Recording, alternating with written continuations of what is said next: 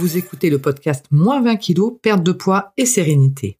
Parce qu'à l'aube de la cinquantaine, j'avais pris 20 kilos et que les régimes restrictifs ne fonctionnaient plus, j'ai décidé de m'intéresser à la cause et non aux conséquences de mes habitudes alimentaires. J'ai enfin réalisé que mes émotions négatives, dont le stress, me faisaient grignoter plus que de raisons pour compenser. J'ai décidé de prendre en compte mes besoins émotionnels. J'ai perdu 20 kilos en 18 mois et je gère le tourbillon émotionnel de la vie avec beaucoup plus de sérénité. Ce podcast est le fruit de mes recherches, de mon expérience personnelle, mais également des accompagnements auprès d'autres personnes. Il traite d'équilibre alimentaire, mais également émotionnel, car l'un ne va pas sans l'autre. Bonjour, vous écoutez et regardez le podcast Moins 20 kilos, perte de poids et sérénité, épisode 164. Et aujourd'hui, le titre de l'épisode est Ennui et grignotage des solutions simples. Vous avez certainement constaté qu'il y a plusieurs sortes d'émotions, qui, plusieurs types d'émotions qui peuvent amener à de grignotage émotionnel. Donc ça peut être euh, la colère, ça peut être le stress, mais ça peut être également l'ennui. Et c'est le sujet du podcast d'aujourd'hui. Alors pourquoi est-ce que je traite de ce sujet aujourd'hui? Parce qu'effectivement, quand j'ai accompagné une de, mes clientes hein, il, y a, il y a quelque temps, nous avions effectivement déterminé que l'ennui, donc après le dîner, c'était ce qui déclenchait finalement son grignotage émotionnel. Et à partir du moment où on a déterminé cela, eh bien, nous avons réussi effectivement à lui faire atteindre son poids de forme. Alors, pourquoi est-ce que déjà l'ennui est un déclencheur de euh, émotionnel? Eh bien, c'est parce que parfois, le cerveau, finalement, a besoin de stimulation. Il a besoin d'une stimulation extérieure. Et le sucre ou le sel ou le gras vont être de formidables déclencheurs, comme cela, de stimulation pour le cerveau. Donc voilà pourquoi, dans une période hein, d'ennui, on va effectivement avoir envie de manger ce type d'aliment. Alors, l'ennui ne veut pas dire forcément que nous ne faisons rien ça peut être dans une situation où nous sommes euh, en week-end. Et donc nous sommes moins occupés qu'en semaine, mais nous ne faisons pas rien non plus, mais malgré tout nous avons envie de grignoter. Ça peut être devant la télévision, devant notre euh, série préférée. Ça peut être également en télétravail. vous êtes devant votre ordinateur, mais vous savez que vous avez une série de tâches euh, ennuyeuses hein, finalement à effectuer. Donc vous allez avoir envie, en situation de télétravail, d'aller faire un petit tour dans, dans la cuisine et dans le placard. Et donc ces situations-là peut-être vous parlent-elles. Mais effectivement, on a des solutions simples pour parer à cela. Alors la première solution, c'est tout d'abord d'identifier les déclencheurs. Donc c'est ce que j'expliquais un petit peu au début de, ce podcast. Avec cette personne, nous avions déterminé qu'après le repas, donc c'était une personne euh, qui avait un métier euh, assez prenant hein, dans, le milieu de la santé, le soir, elle rentrait chez elle, elle était en compagnie de ses animaux préférés, hein, elle avait des animaux familiers. Ben, le soir, après le repas, ben, ma foi, il y avait un petit coup de, de, de peut-être de solitude liée à l'ennui, et donc elle avait tendance comme cela euh, aller faire une petite incursion euh, au niveau du placard de sa cuisine. Et donc, le fait de trouver comme cela les, les déclencheurs, ça permet de comprendre et de pallier finalement à cela, de pallier cela, pas à, de pallier cela et de comprendre comment nous fonctionnons finalement par rapport à notre grignotage émotionnel. On peut également avoir comme deuxième solution le fait de trouver des alternatives. Donc ça peut être, euh, nous sommes en hiver, ça peut être des mandarines ou d'autres fruits l'été, ça peut être également des bâtonnets de, carottes, ce genre de choses. Donc le fait comme ça de trouver des alternatives, ça permet de finalement leurrer le cerveau. Ça peut être également le fait de bien s'hydrater également. Parfois, le fait d'avoir soif va déclencher la faim également, alors que ce sont euh, effectivement deux signaux complètement différents. Donc on peut décider de boire un verre d'eau, mais également on peut décider de s'hydrater avec des tisanes. Il y a des tisanes extraordinaires qui existent aujourd'hui, qui ont énormément de goût. On, a parfois des goûts un peu cacao, des, des, goûts à base de fruits rouges. Euh, et donc, le fait comme cela d'avoir des tisanes euh, aromatisées, hein, finalement, mais neutres hein, en, calories, vont permettre comme cela de, de leurrer le cerveau. Donc ça, ça permet effectivement de diminuer le grignotage émotionnel. On peut également décider de planifier nos repas. Donc si on décide, hein, on se donne cette règle euh, de ne pas manger, de ne pas grignoter entre le petit déjeuner, le déjeuner, le déjeuner et le dîner, eh bien, pouf, si à un moment on sent un petit peu euh, qu'on a envie d'un petit peu de grignoter, on se dit ah non, je, je, me suis effectivement donné cette règle de ne pas grignoter entre les repas. On peut bien évidemment avoir des petites rechutes, hein, on n'est pas parfaite, et euh, ça, ça fait vraiment partie du quotidien. Mais si globalement, euh, au cours des jours qui, qui, viennent et au cours des semaines qui viennent, vous décidez de ne pas grignoter entre les repas, même si vous vous ennuyez, et que de temps en temps, malgré tout, vous grignotez un petit peu, vous aurez à long terme les effets, ce qu'on appelle l'effet composé ce changement d'habitude, et vous le verrez tôt ou tard dans, vos vêtements et sur la balance. Donc ça, ça compte aussi.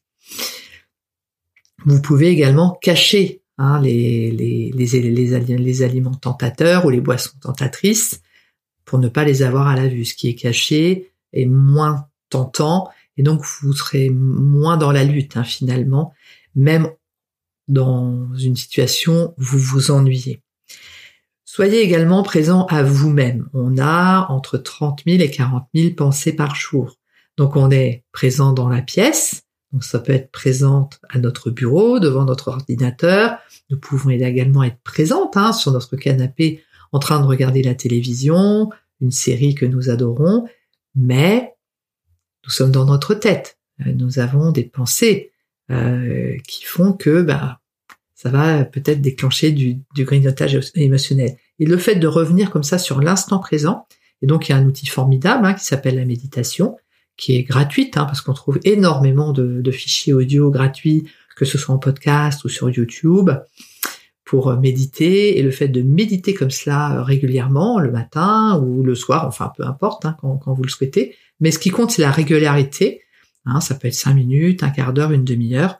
Plus on médite, plus on est présent dans le, monde qui nous entoure. Euh, on est présent à soi finalement. Et moins on se laissera comme cela euh, embarqués par nos émotions, notamment euh, par l'ennui, pour ensuite grignoter émotionnellement. C'est flagrant l'efficacité qu'est la méditation par rapport à cela. On peut également décider de d'occuper notre cerveau différemment. Alors, pouvez vous dire, ah non, mais moi je, je m'occupe euh, très très bien euh, parce que bah, j'ai, euh, je suis en train de regarder ma série préférée et du coup, ça, ça m'occupe bien, ça, ça me distrait bien, en fait.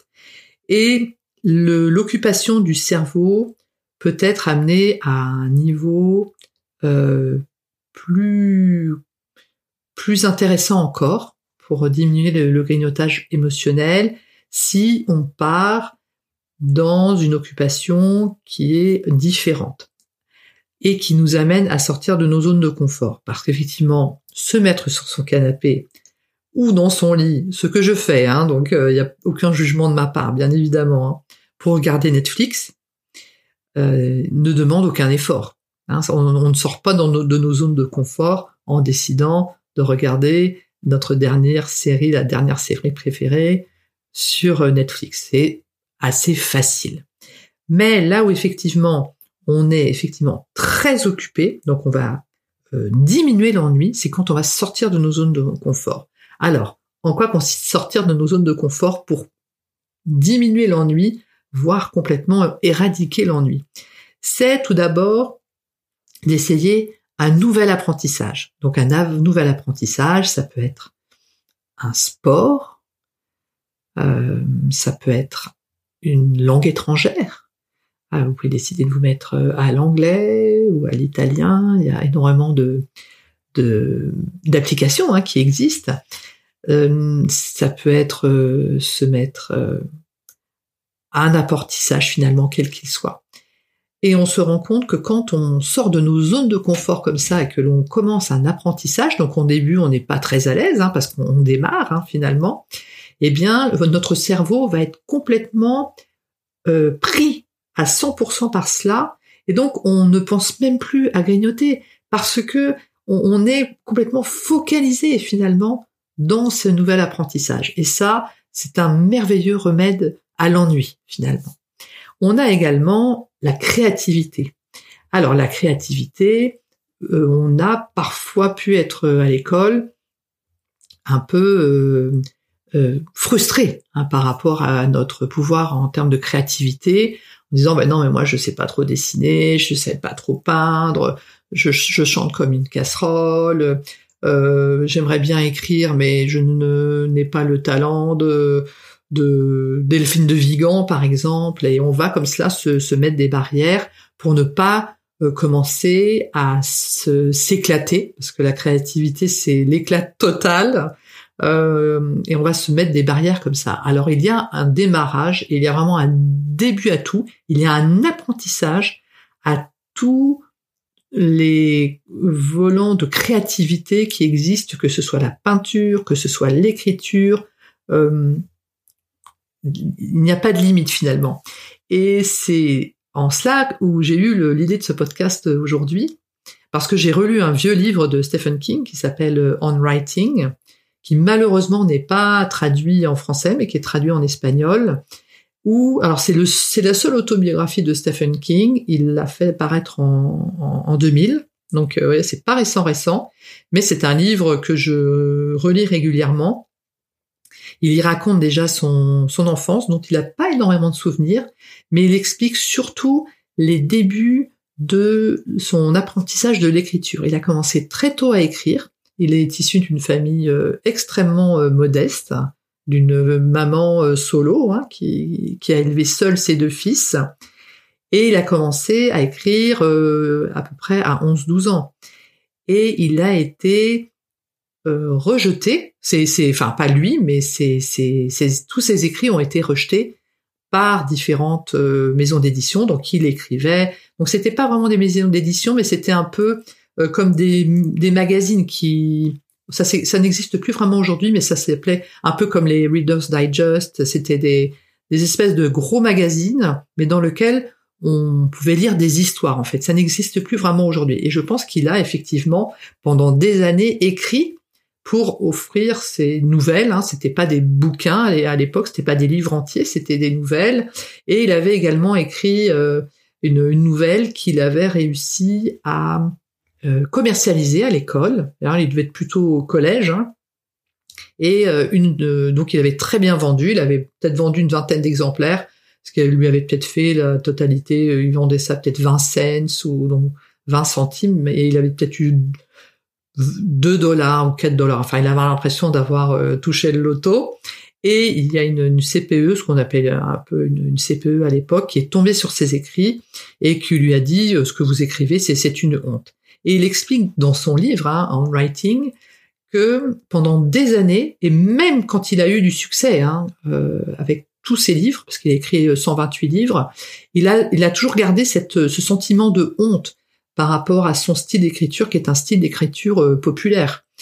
Et mais malgré tout, il a toujours continué. Et c'est en cela où je voulais dire que la créativité, c'est une source énorme de satisfaction ça coupe l'ennui, mais euh, de folie, quoi. C'est incroyable et qu'il y a vraiment un début à tout et que Stephen King aussi a eu un début et qu'il a euh, donc il est né en 1947 et son premier livre a eu du succès, donc c'est Carrie. Euh, en 1974, il avait 27 ans. Et à ce moment-là, il, il ramait euh, financièrement de, de fou, hein, parce qu'il avait, il était marié, il avait deux enfants en bas âge, et là, sa fille, sa fille euh, tombait souvent malade, elle est tombée malade, euh, elle a dû avoir une, quelque chose comme une infection euh, euh ORL, et il, n'avait tellement pas d'argent qu'il n'avait pas l'argent pour lui offrir les, lui acheter les médicaments.